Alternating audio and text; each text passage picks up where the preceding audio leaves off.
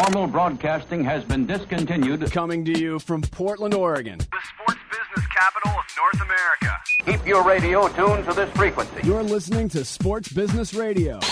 Now, your host, I tell you, I've never seen anything like that guy. Brian Berger. Well, thanks for checking out the only show in the country dedicated to covering the business side of sports. Glad you could join us this week. In segment three, Maury Brown from the bizofbaseball.com will join us to discuss the open of the 2009 Major League Baseball season this weekend. I am very excited about opening day on Sunday. Full slate of games on Monday. I might have to play hooky, watch some games, but uh, we'll talk about baseball with Maury Brown in segment three. In segment four, Greg Shaheen. He's the Senior Vice President of Business and Basketball Strategies for the NCAA. He's the head honcho for the NCAA Division One Men's Basketball Championships. While Shaheen may not be a household name, he's one of the most powerful men in sports, and he's joining us in segment four. A couple of other notes. Visit my sports business blog or download the SBR podcast on demand. Just go to sportsbusinessradio.com. I'm joined in studio by our producer, Bobby Corser, and by the esteemed Nathan Roach. And I'm going to say right here and right now, I stunk it up with the SBR blog tournament challenge.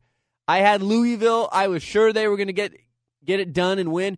These guys, meanwhile, have three of the final four teams apiece, and I got to give you guys credit. Well, I have a chance, and I rightfully picked my name as Roach owns Berger, and Roach this year definitely owns Berger. How do you feel about that, Brian? Yes, you do. And, uh, you know, I'm not afraid to admit that you and Bobby have uh, punished me hard this year in the bracket challenge. You know, this next week, one of the best stretches of any week of the year for sports. We got the Final Four on Saturday, got the opening of Major League Baseball season on Sunday, the NCAA title game on Monday, then the Masters next week as far as I'm concerned, this may be the best sports week of the year. Well, yeah, and, and I don't know about you, but I always get a little depressed after this stretch is over because there's really nothing, not to take anything away from baseball. I love Major League Baseball, but everything that I look forward to starts to trickle off, and I got to wait till next fall for football and basketball to start again. And really, we have a long stretch of baseball, a long stretch of baseball. The other thing I like is the NBA season is just getting interesting. It ends on April 15th.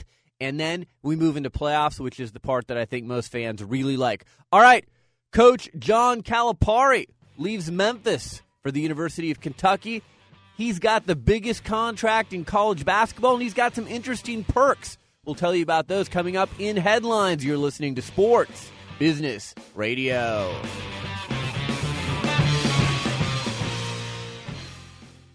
This is Brian Berger from Sports Business Radio. I know many of our listeners dream of a job in the sports industry but don't know where to begin. To me, it's an easy call. Go where sports business education got its start at the Warsaw Sports Marketing Center at the University of Oregon. As the first business school in the country to offer undergraduate and graduate programs themed around this multi billion dollar industry, the Warsaw Center offers a unique blend and strong general business training sports business curriculum taught by industry experts, and rich out of classroom experiences, including real world consulting projects, study tours, and internships. With a strong industry and alumni network and a staff dedicated to accelerating your career, the Warsaw Center has a proven track record of placing students in teams, league offices, corporate sponsors, marketing agencies, sports media, and sports shoe and apparel firms. But like any elite team, there's only a few spots on the roster. To learn more, visit sportsbusinessradio.com for a link to the center's website. The Warsaw Sports Marketing Center. Passion, integrity, and leadership in sports business education. Back to Sports Business Radio with Brian Berger. It's time for this week's Sports Business Radio headline, sponsored by the Warsaw Sports Marketing Center at the University of Oregon. Visit warsawcenter.com for more information. Headline number one John Calipari has left the Memphis Tigers. He's the new coach at the University of Kentucky. He will now be the highest paid coach in college basketball after accepting an eight year, $31.65 million deal this week. Keep in mind, Kentucky also has to pay $6 million on top of that to buy out former coach Billy Gillispie. Now, this deal for Calipari is very interesting. Uh, there's incentives if he wins the SEC tournament. he gets a bonus of $50,000. If he gets his team to the Final Four, he gets $175,000. And if they win the national championship, he gets $375,000. He also has incentives for strong academic performance by his team. Now, there's some perks that he gets on top of that if that all isn't enough. Uh, he's provided with two automobiles, an expense account, 20 lower arena tickets for each game in Rupp Arena, benefits and retirement plans, 20 days of paid vacation, and membership at the golf and country club of his choice. If Kentucky fires him without cause, they've got to give him $3 million for each of the remaining years on his contract. I would say that John Calipari's agent did a fantastic job negotiating this deal. I need that guy doing my deals. Well, yeah, and from a business perspective, this is great. The problem is that I have, and I've said this a lot on this show, is loyalty. You just don't see the loyalty in any athletics anymore, let alone college basketball. You look at the G- the Dean Smiths, the John Woodens, and, and more currently Mike Krzyzewski. I would love to have seen Calipari be the guy at Memphis, but I know that you're going to argue that Kentucky is a basketball school. I just want to see loyalty at college the college level. Yeah, but in this economy, money talks. And again, in this economy, he's already making great money. Well, he, he would have made more money at Memphis, according to him, according to Calipari. But I think Kentucky's one of the top five basketball jobs in the country. And he wanted to be with an elite school. Memphis, no matter how long he would have stayed there, would have never been that school. Our next headline the Final Four is taking place at Ford Field in Detroit this weekend. Experts estimate that the event will generate $30 million for the local Detroit economy. With Michigan State playing in the tournament, ticket sales have been even more brisk this week. Make sure to stay tuned for my conversation with Greg Shaheen, the Senior Vice President of Basketball and Business Strategies for the NCAA. That's coming up in segment four. Our next headline The longest ongoing drama in the NFL is finally over this week. The Chicago Bears acquired disgruntled Denver Broncos quarterback Jay Cutler in a trade on Thursday afternoon. They gave up quarterback Kyle Orton and first round draft picks in 2009 and 2010, along with a third round pick in 2009 to do it. To complete the trade, the Broncos had to give back a fifth round pick in 2009. Nathan, this is an absolute embarrassment to the Denver Bronco organization. They aired their dirty laundry through the media. Their coach and their star player couldn't get on the same page. Their owner was like a, a spoiled brat crybaby who said, I want this to all go away, so I'm trading my player. I think it's a trade that will work out ultimately for both teams, but this is an embarrassment for the Broncos. Yeah, and a bonus for the Bears. I mean, the, the fact of the matter is this any football team needs a solid quarterback who's a team leader with that experience, and Cutler is the man. And I'm a Bears fan, so I'm a little biased there, but I think this is going to work out a lot better for the Bears than it is for the Broncos. Well, and from a business side, it will definitely work out better for the Bears. Uh, Jay Cutler sells a lot of jerseys. He sells a lot of tickets. He will have much more of an impact on the business of the Bears than Orton will on the business of the Broncos. Our last headline of the week the Major League Baseball season gets underway this weekend, and MLB Players Association this week opened its first retail outlet store devoted to selling player only merchandise. This is an attempt to boost licensing revenue for the union and to promote star players. So it's going to be at the new Mets ballpark, Citi Field. And the interesting thing is, Nathan, is that most Major League Baseball merchandise that you see, whether it's a ball cap or a jersey, it doesn't have the player's name on it. So those items are not part of the cut that goes to the players. So the players want items that are sold that have their names on them. Thus, you're going to see these types of items with their names and likenesses on them a lot more now so the players can get more money since they haven't been getting money from the licensing deal with Major League Baseball. And if right, you understand all yeah, I mean, that. Right, rightfully so. And I know this is something we'll ask Maury Brown here coming up in the next segment. But the fact of the matter is, NBA players have it a lot better than Major League Baseball players and NFL football players because they get more exposure through jerseys and everything else, basketball shoes. Major League Baseball does not have the opportunity to get that kind of exposure. Coming up next, Maury Brown with the bizofbaseball.com. After that, Greg Shaheen the head honcho of the NCAA tournament. He's going to join us, tell us all about the Final Four and March Madness. You're listening to Sports Business Radio. We'll be right back.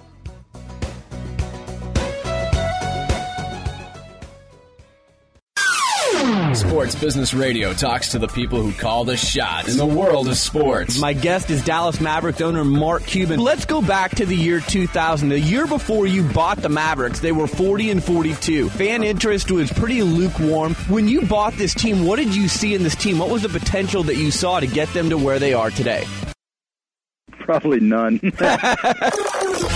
Brian Berger goes one on one with the biggest names. My guest is Dr. Myles Brand, the president of the NCAA. I think the reason why we have a BCS type system in Division 1A and elsewhere we have playoffs is that the schools in Division 1A feel that the regular season is the most important aspect of football. Read the Sports Business blog and listen to SBR on demand at sportsbusinessradio.com. See, I think that's the big thing. Sports Business Radio, Saturday. or online at sportsbusinessradio.com. This is Sports Business Radio. Well, opening day of baseball is this weekend, and I'm very excited about the opening of the 2009 Major League Baseball season. And we want to bring a good friend of the show on to talk about baseball, Maury Brown with thebizofbaseball.com. Maury, thanks for joining us on Sports Business Radio. Brian, it is always a pleasure to talk to you. So we've got two big ballparks opening up in New York the Mets Citi Field and the Yankees, the new Yankee Stadium, both very expensive. And Maury, I'm listening to New York radio and I'm reading the New York newspapers, and lo and behold, after they've done some dry runs at these facilities, especially Yankee Stadium, they're finding that they've got hundreds of obstructed view seats, and these tickets are not cheap. That's a big problem, isn't it? Well, it's a huge problem. I mean, the um, fan cost index was released by Team Marketing Report today, and as part of that, it shows that the Yankees have a 76.3% increase in the average ticket price. The average ticket for the Yankees is $72.97. Now, that's based on season tickets. So, you know, when you look at that and you look at an 8.6% increase by the Mets, and some of these tickets are, are as you know, Brian, are, are outlandish. I mean, the seats directly behind home plate at New Yankee Stadium for a single game ticket is over twenty six hundred dollars a game. Wow. So when you start factoring in the cost of these seats, and there's still some reasonably priced seats, but when you factor in, you know, discretionary income is hard to come by in this recession. And so when folks are looking to go to a ball game, the last thing they're expecting to do is have an obstructed view. And you know, the, some of the pictures that I have seen, and uh, like you have heard from some of the fans, they're very upset about this. How these you know clubs make amends in this situation, I don't know if they have the ability to do that. You can't take the seats. You either take the seats away and move people into another location, which becomes difficult to do, or you know you sit there and basically give them a massive discount. I don't know if either of these clubs are going to be willing to do that right now. It's just amazing to me that you know, and I've been in on the construction of a venue. I worked for the Blazers when they built the Rose Garden, and mm-hmm. it's so important for the brass of the team to work directly with the architect because the architect is the one building the facility, and it seems like in this case, maybe the architect and the brass of the Yankees, the Steinbrenners, weren't having regular conversations, and then when they open up the facility, lo and behold, there's uh, obstructed view seats. Well, and you know, and there's been obstructive view seats prior, but it's one of those things to where, you know, how the the Yankees, especially Lonn Trost, said that, you know, well, where where there's obstructive views, we're going to provide a, a, a basically a nice high def television for you to see the whole game, as if this makes things better, right? Well, you know, fans can just sit at home if that's the logic you want to take. So it is one of those things. You know, HOK worked on both of these ballparks. Um, whether there was a disconnect going on between you know, those that were setting the pricing structure and those that were sitting there, you know, determining, you know, how seating was going to be arranged and the cost for these, you know, I don't know. But there clearly seems to be a lot of fans that are upset about where their placements were when they moved from the prior ballparks to new ones and the situation with obstructed view seating. Yeah, Maury, this is Nathan. And, you know, you just talk about the Yankees and you talk about the Mets season tickets and tickets in general going up. In this economy, the average ticket price is up 5.4%. Why is that? Is that because of the Yankees and the Mets, or is that in general? No, that's because most exclusively from the Yankees and the Mets. If you take those two out, the increase is under 1%. Now, that still seems like a bit much, but when you look at this in, in parallel to what has gone on in years past, which has been considerable increases – then you know it doesn't seem too bad. A lot of clubs are, I believe, ten of them this year have costs that are either flat or in some cases actually, you know, just below flat. You know, basically less than a percentage point of increase. Some clubs, like the Padres, have got uh, decreases in the average price of I think it's on the, it's oh, it's 27 percent. You know, so some of these clubs are making deep cuts to try and lure fans in. And there's a lot of promos going on. Uh, the league just released a deal today that basically goes through and gives a host of options for fans that are trying to get in on a budget. They're trying to work it out, but it is one of those things where some of these clubs, some clubs are skewing others and basically making it look like when you say that the league average has gone up, you know, basically a percentage point, it still doesn't look right in this economy. Maury, uh, I've heard that Bud Selig has warned owners that business could be down as much as 20% this year because of the poor economy. What's the biggest concern for Major League Baseball owners this year? Is it ticket sales? Is it uh, sponsorship dollars? What do you think the biggest concern is facing owners as we open the 2009 season? Well, I think it goes in exactly that order, Brian. I think that it's always going to be tickets. It's still the lion's share of business across the league for all of these clubs. And then sponsorships have been being very hard. Um, the best example, I guess, goes back to the Yankees. The Yankees were working a, a multi-year deal. I believe it was 10 years with Bank of America. It was uh, rumored to be within the high teens per annum, and they lost that deal and basically got a one-year extension on the deal that they currently had. They lost General Motors, but they had Toyota and Audi come in. So they're filling some of the gaps, but but you know a lot of these small to mid markets, when DHL backs out of the Pirates, you know it's a major dent, and a lot of these clubs were you know looking for every penny they could get to begin with. So when these headwinds come along, like they're coming this this time around, you know it's going to be interesting to see. Now the league has said that there's basically three structures. You mentioned the 20% drop in attendance. They have it, I believe. There's three structures at flat 10% and 20% would be the extreme far end of the attendance drop. But let's face it, that's a considerable, you know, ding. And uh, you know, if they're looking at something like that, uh, you know, it, it would be, you know, a considerable bit of damage to the bottom line. Maury, I, I know that here in Portland with NBA, they do a lot of promotion packages to try and draw fans in. Have you heard about any packages in baseballs or, or baseball or special promotions that they've done in order to get fans into the stadium? Well, the best one I've heard of, I believe it's the Twins are doing a deal where it's basically tied to where the Dow what the Dow does. So when the Dow drops, they're going to basically discount tickets, and they did this last year with the cost of gas. So whatever the national gas average was, they were taking that off the ticket price, and they were doing them on on Mondays, and I believe they're doing that again this time around. What the teams and uh, all these clubs are doing is they're either working on a variable pricing structure. The Giants are doing a very dynamic deal that leading up to 24 hours before a game, they can go ahead and dynamically change the pricing in the upper deck. So if the weather is lousy, you know, you may go in and be able to catch, you know, the Dodgers at a discount, where on a sunny day it might be completely different.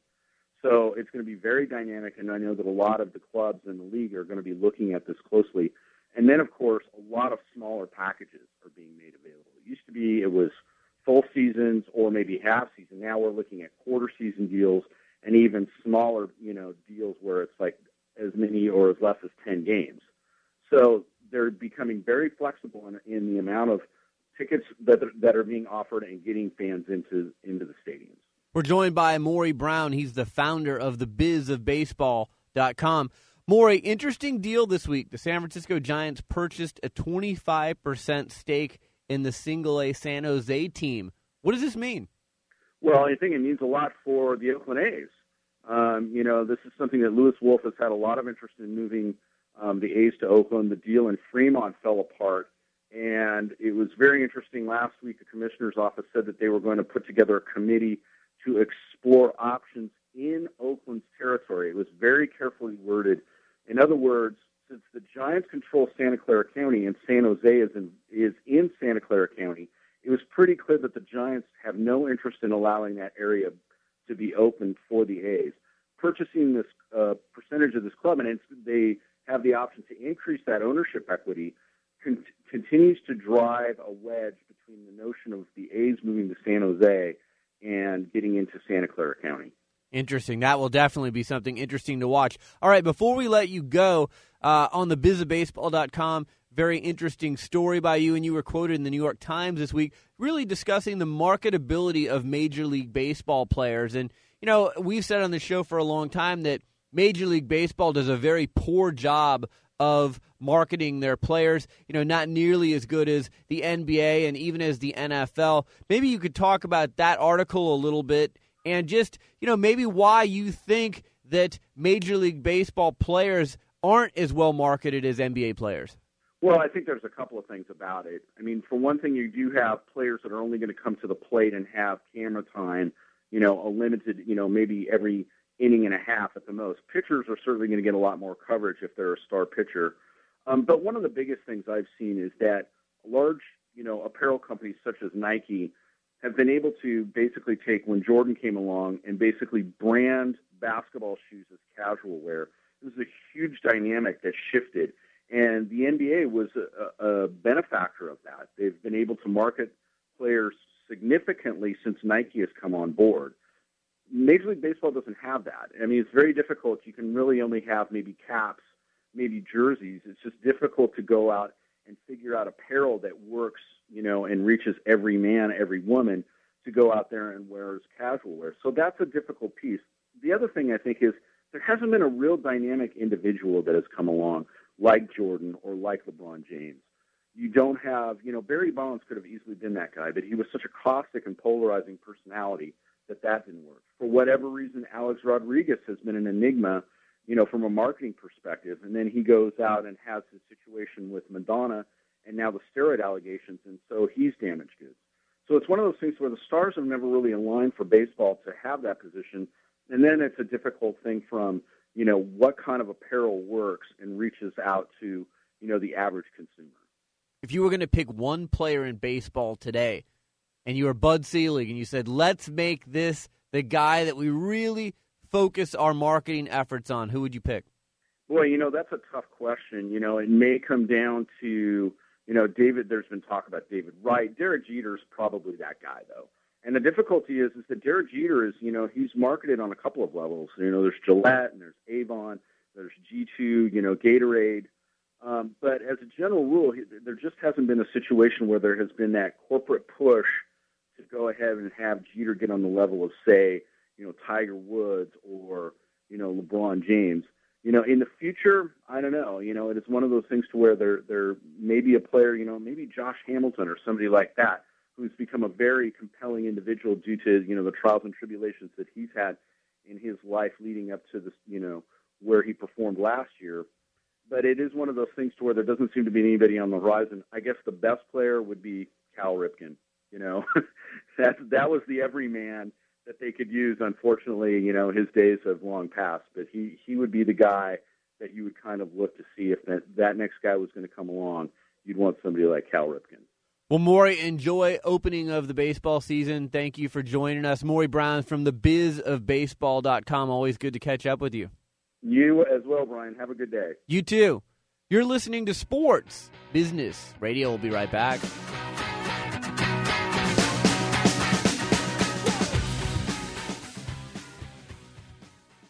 Hi, this is Brian Berger, host of Sports Business Radio. When I'm looking for a place to have dinner with family, friends, or business associates, there's only one restaurant on my list Morton's the Steakhouse, the best steak anywhere. In its 28th year in business, Morton serves only the finest quality foods, featuring USDA prime aged beef, fresh seafood, hand picked produce, and decadent desserts prepared to perfection. Not to mention the award winning wine list. When my destination is Morton's, the best is always on the menu. And they treat me like a VIP during every visit, whether in the dining room or the private boardrooms. With almost 75 restaurants conveniently located around the world, Morton's is the gold standard when it comes to steakhouses. To find the Morton's nearest you or to make a reservation, go online to Mortons.com. Morton's, the best steak anywhere, and the official steakhouse of Sports Business Radio. one on one with those making the big time decisions that impact your sport. This is Sports Sense on Sports Business Radio. Sports Business Radio. My guest is Greg Shaheen. He's the Senior Vice President of Basketball and Business Strategies for the NCAA. Greg oversees the day-to-day operations of the NCAA Division One Men's Basketball Championship, as well as the NCAA's 11-year, $6 billion contract with broadcast partners CBS and ESPN. Greg, thanks for joining us on this week's edition of Sports Business Radio. Glad to be here. Thanks for having me. So, Greg, we're heading into the Final Four. What kind of a grade would you give you and your staff uh, for this year's tournament thus far? Oh that's tough. It's uh, we're our own worst critics, I think. So our job is to kind of look at everything we've been working on for the last several years, culminating in this year's event, and figure out what we can do better. So we're, uh, you know, I think we're probably passable, but I don't know beyond that. We're uh, we're working as hard as we can to provide uh, as uh, continuing progressive and experience as possible for our student athletes and for the, those who follow them, and obviously a number of storylines leading into this year's Final Four make it even better. But uh, most certainly the committee, uh, the basketball committee, uh, did a great job in assembling the bracket. We've had a, an orderly tournament. Everything's been fun, some great competition. Always fascinating to read criticism that uh, the tournament played out like they were seeded. So uh, that, that's that's always uh, curious to, to hear. But uh, at the same time, we're we're our way through, and I'm pleased to be here. You know, I think most people probably don't realize this is one of the biggest events in the world, especially in the United States. Your staff isn't that big. It's not like you've got a staff of 100 or 150 putting this thing together, right? Yeah, it's it's pretty interesting. We we have a uh, we have a staff of about a dozen people that operate uh, the championship and uh, concentrate on on our 14 sites uh, all year round, and um, you know that connects to about uh, 800 admissions uh, over the three week period, uh, about 75 million dollars uh, in revenue from the tournament activity, and then obviously uh, the media contract that that exceeds 500 million dollars. So it's uh, a fair amount of pressure. Our folks stay focused, and they do a great job. You know, the economy this year, it's such a huge story in the sports world. I heard things like when the tournament committee was putting the brackets together that they were going to factor in travel costs this year. And, you know, I'm out in Portland, Oregon, and I saw that you kept Gonzaga and Washington close to home, but then I see that Arizona State goes cross country to Miami. How much did the committee factor in travel costs when putting together this year's bracket? Well, you, you have to look across the entire 65 teams. Uh, really, after 2001's tournament, uh, which Maryland played in the Final Four, and it had gone west for both its first two weeks uh, in the tournament. Uh, the the expense of teams and followers following the Terrapins uh, really brought to a head the discussion that the committee and staff had been having for quite a while regarding the tournament and the travel process. And so the committee had actually evolved its process, starting with the O2 championship to try and do as much as possible so that starting with the top seed and moving down to try and get them to play as close as home as possible without creating a competitive disadvantage. Uh, the reality is we have uh, about two thirds plus of our membership that's east of the Mississippi. And depending on the given year, which sites we're at, and how teams are playing west of the Mississippi, for example, we're going to be in a situation where we may or may not be able to have teams uh, close to home uh, just in terms of how the competition falls out. So while the examples you cited uh, certainly are are good, uh, you know, keep in mind that in Dayton we had, uh, for example, Louisville and Ohio State and Morehead State and Eastern Tennessee State and and so forth, Chattanooga over in Greensboro and the like. So if you look at the field, you'll see about half of them were actually able to drive. They were inside 300, 350 miles and able to drive to their competition site, and uh, and so that that certainly was helpful. And our numbers, you look at travel, uh, demonstrates a, a fair reduction in that. I want to talk to you about two of your first and second round sites specifically. One, Miami. Uh, I read a quote from you. You said about 50% of the tickets sold. I've been to Miami, I've been to Heat games. They have a tough time selling tickets to Heat games. Was it a mistake to go to Miami, or is it just a poor economy? I think we had a lot of different things at play there. We had uh, uh, the World Baseball uh, Classic going on at the same time, uh, in addition to the market dynamics that you describe. Uh, we also had no teams from Florida that were able to uh, that were able to compete there. The closest team was 452 miles away in Wake Forest. And the balance of the teams, including two teams Arizona, uh, Syracuse, uh, Cleveland State, and the like are just uh, quite a distance away. So a combination of factors that led to that. Um, we would never describe any site that we go to as a mistake. Uh, we just try to learn from what we do. I mean, as I said earlier, we're, we're our own harshest critics.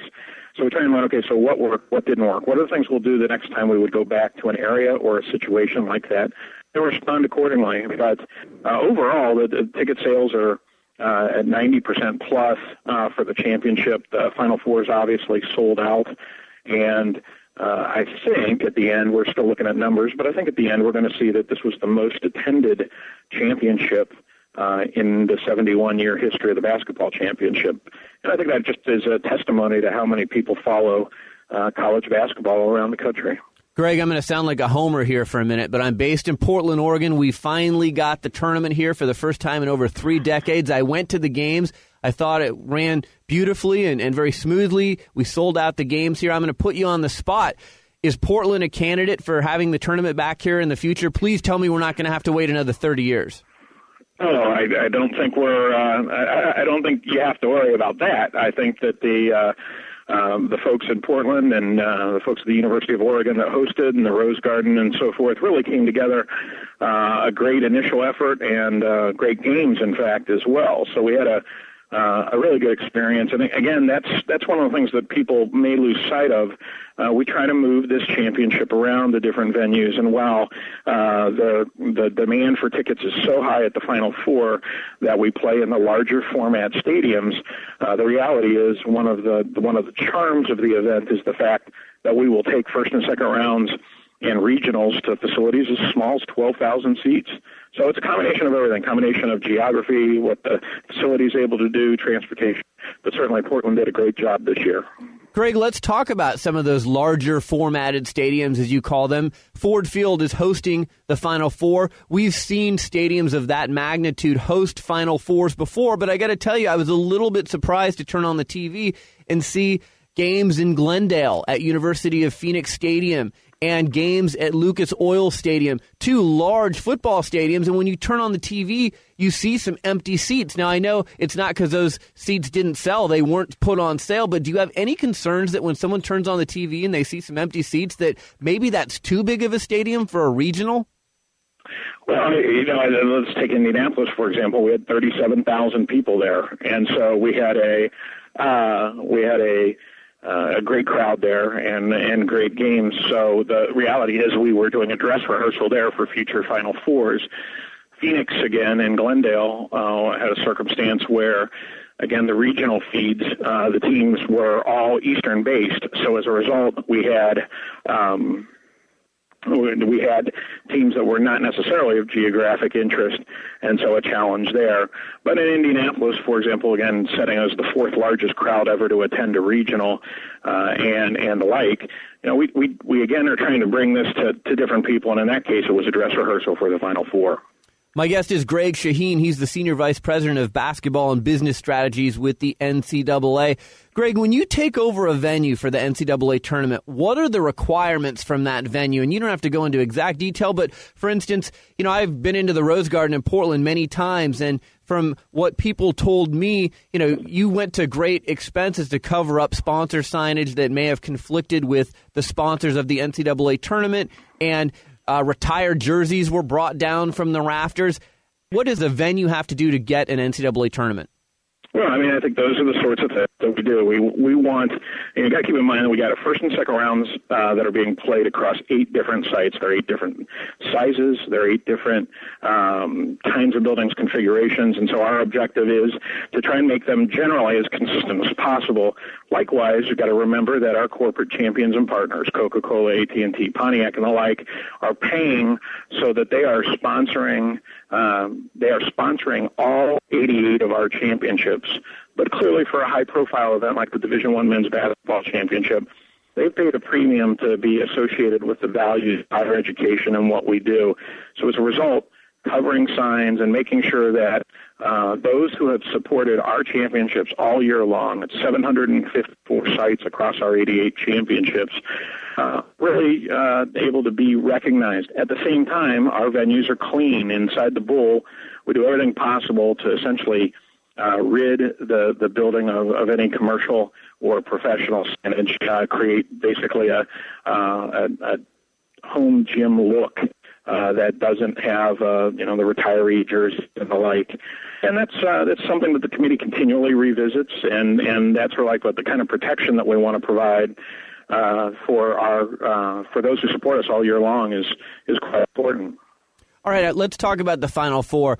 Obviously, it's at Ford Field in Detroit. Michigan State making the Final Four has got to be huge, not only for the event, but, you know, I heard Tom Izzo, the coach of Michigan State, talking about what it means to the state of Michigan for the Spartans to get there. They've got 12% unemployment. And then I would just think with ticket sales, it adds a little bit of extra buzz. Talk to me about the economic impact of Michigan State in the Final Four. Sure. We, I think when the Division One Men's Basketball Committee awarded Detroit the 2009 Final Four, and they did so six years ago. Uh, the recognition that this would be an economy in transition was was clear at the time, and so it is not news that we would be in a circumstance where. Um, you know, in a blue collar environment, but where extraordinary followers of the game live around every corner. And as testimony last year with the regionals that had 58,000 people uh, attending uh, in Ford Field as we did our dress rehearsal then. But uh, there's no doubt about it. Having Michigan State involved, Coach Izzo, the Spartans, 90 miles away, uh, certainly lends to additional energy. Um, we, prior to this week, uh, couldn't have felt any better about the opportunity to be part of this community in this region, uh, to do something that people could enjoy and be part of with or without tickets. And uh, Michigan State is really icing on the cake in that regard, as well as the fact that we've got three great teams that had been the talk of the nation uh, all year long. And so we're looking forward to some good games and some great environment and uh, some spirit lifting uh, here in southeastern Michigan uh, over the next several days. Greg, student tickets. I read where it's easier for students to get tickets now and they're less expensive. Uh, I read that you have a thousand or so tickets priced at $15 for each of the Final Four teams. Is that correct? Yeah, actually, what we wound up doing, this is our first year of doing this, but as part of our new configuration in the Final Four, uh, the courtside end zone seats are reserved for the student body. And where the numbers wound up, and again, this is kind of our maiden voyage in this, we have upwards of 2,000 tickets total, so about 500 tickets per school uh, that we sold for $10 per day uh, to students uh, through their ticket office. Those are it's a virtual ticket, so we took advantage of the fact that most of the students are going to be using this technology better than you and I can, uh, but they're able to get in, and they're going to be standing, sitting and standing courtside uh, for the games this weekend and they uh, had to pay Saturday and Monday. They had to pay twenty dollars to get in, and that, we, we thought that just a great way to bring students back to the game. Uh, it's a great way to really make the energy uh, of the building come alive as we continue to tweak and evolve the Final Four. Now that's a great idea, and kudos for you uh, for doing that and making it uh, easier for students to get into the games. All right, just a few minutes left. I want to talk about quickly uh, the broadcast portion of the tournament. How much control do you and the NCAA have over CBS's broadcast of the tournament? I know they've paid $6 billion for the rights over 11 years, but do you still maintain some control over the content put out over the airwaves during the tournament? Well, sure. I mean, we, we work collaboratively not only to, to look at um, both sponsorships, but in broadcast elements in a variety of details that go forward into putting the package. So whether it's March Madness on demand uh, or Mega March Madness, the satellite package uh, with DirecTV, we've really put ourselves in a situation so that we partner with CBS uh, in the presentation of the games and the best ways to do that. March Madness on demand, and then this year the iPhone application for mobile devices. uh, I mean, it's amazing how many different platforms you can watch the tournament on now. And what I'm amazed at is A, uh, the numbers for viewership go up every single year, and B, advertisers, even in a bad economy, are latching on to advertising opportunities with March Madness on demand and with the iPhone application. Maybe you can talk about the growth of the tournament on those platforms. Yeah, well, we're blessed with an event in the championship that happens at multiple sites, happens simultaneously, uh, a live sporting event that happens over a three week period of time. It's really the perfect template to activate as much technology as possible. So that whether that's bringing stats, highlights, watching the games live in as many ways as possible, this is an event that's really able to do it in a in a um, in a highly evolving technological environment, and it's one where we've really tried to press uh, press the gas, if you will, to to move forward, uh, to innovate, to take chances. Some things will work, some things won't work. We understand that, but it's a lot better to try and to better understand how our event fits and how we can make it fit even more to the broadest possible audience. You know, obviously, we're in a very mobile society, and the ability to be able to watch games on an iPhone, for example, for five dollars is just uh, you know, a remarkable evolution of technology. Uh, if you think about where things were five, ten, fifteen, twenty years ago, and it really is amazing. And to watch the evolution, if you watch March Madness on demand at all this year so far, the, the clarity is stunning, especially for those of us who were watching it in its first iteration several years ago, and that still set viewership records.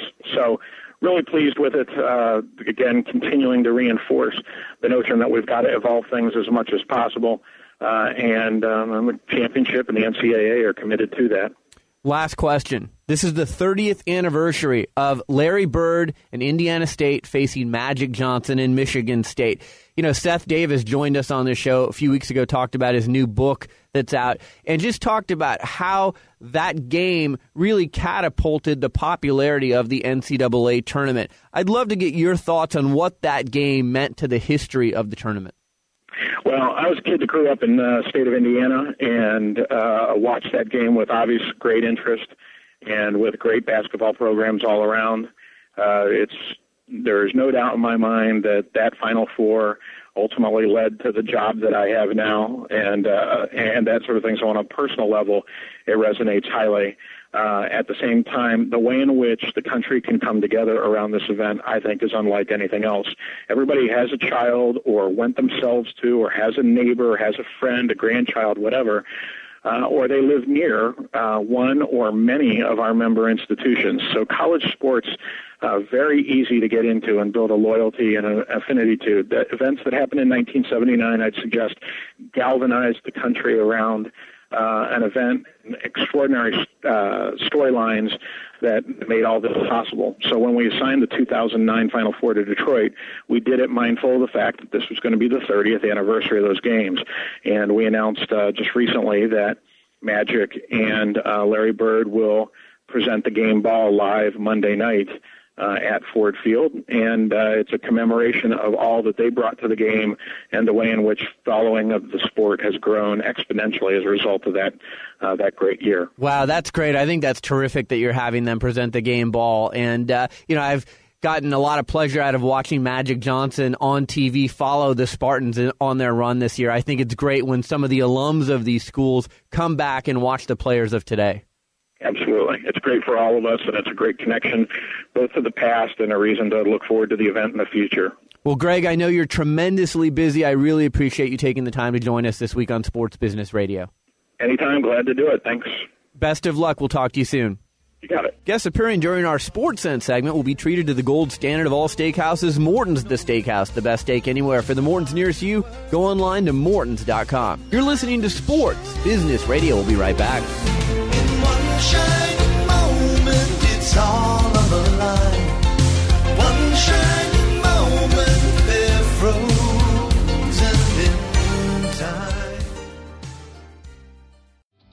Brian Berger, host of Sports Business Radio. We live in an age where everything is on the record. What we say anywhere, whether it's in an elevator, in an email, or during a conversation with a reporter, is now being broadcast instantaneously on YouTube, in a blog, or through the mass media. It's easier than ever to spot someone who has been traditionally media trained and is just giving you that same old boring PR speak. I want to help you navigate the tricky media landscape. When I'm not hosting Sports Business Radio, I team with former Nike PR director Lee Weinstein to form Evergreen Media Training. Evergreen Media Training assists individuals and groups by offering unique preparation and training catered to your specific needs. From explaining today's media environment to providing you with post training monitoring and feedback, we'll guide you every step of the way. With nearly 40 years of combined experience working with some of the biggest names in the sports industry, we'll help you communicate your messages honestly, thoughtfully, and from the heart. For an overview and a list of services, visit evergreenmediatraining.com or email me at brian at sportsbusinessradio.com.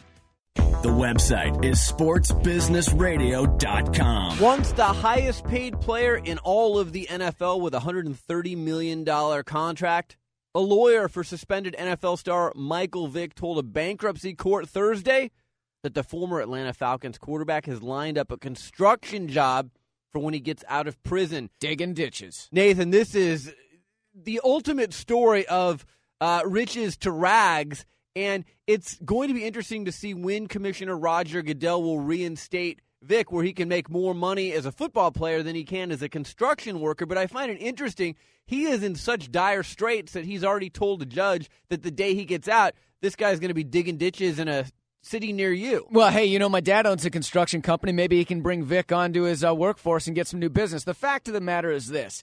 Vick is going to be playing football after about two weeks of working construction. Goodell wants him in the league. He needs him in the league. And frankly, I think that Michael Vick has served his time to society and he deserves to play football again. You can slap me for that one. Well, we will see. It will be very interesting to see what Commissioner Goodell rules on that. All right, lots of thank yous on our show this week. Greg Shaheen with the NCAA. Maury Brown from the Biz of Baseball. Our show staff Nathan Roach, Bobby Corser, Josh Blank, Darren Peck, Ron Barr, James Harrison, Doug Zanger. Our sponsors Morton's The Steakhouse, the Warsaw Sports Marketing Center at the University of Oregon, ProTrade.com, and Evergreen Media Training. A podcast reminder you can catch our show on demand via podcast every week. Just go to sportsbusinessradio.com and click on the podcast page. Go to my blog and become our Facebook friend and keep an eye on the SBR blog March Madness Tournament Challenge. We'll see who the winner is and we'll announce it next week. I'm Brian Berger. Have a fantastic week.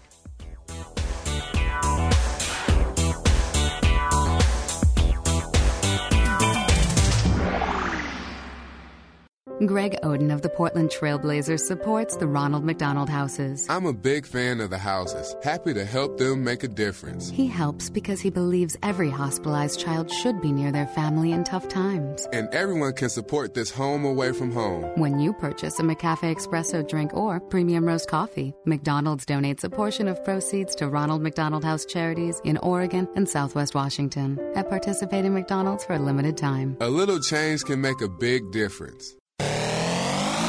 Sports Business Radio talks to the people who call the shots in the world of sports. Robert Sarver, the owner of the Phoenix Suns.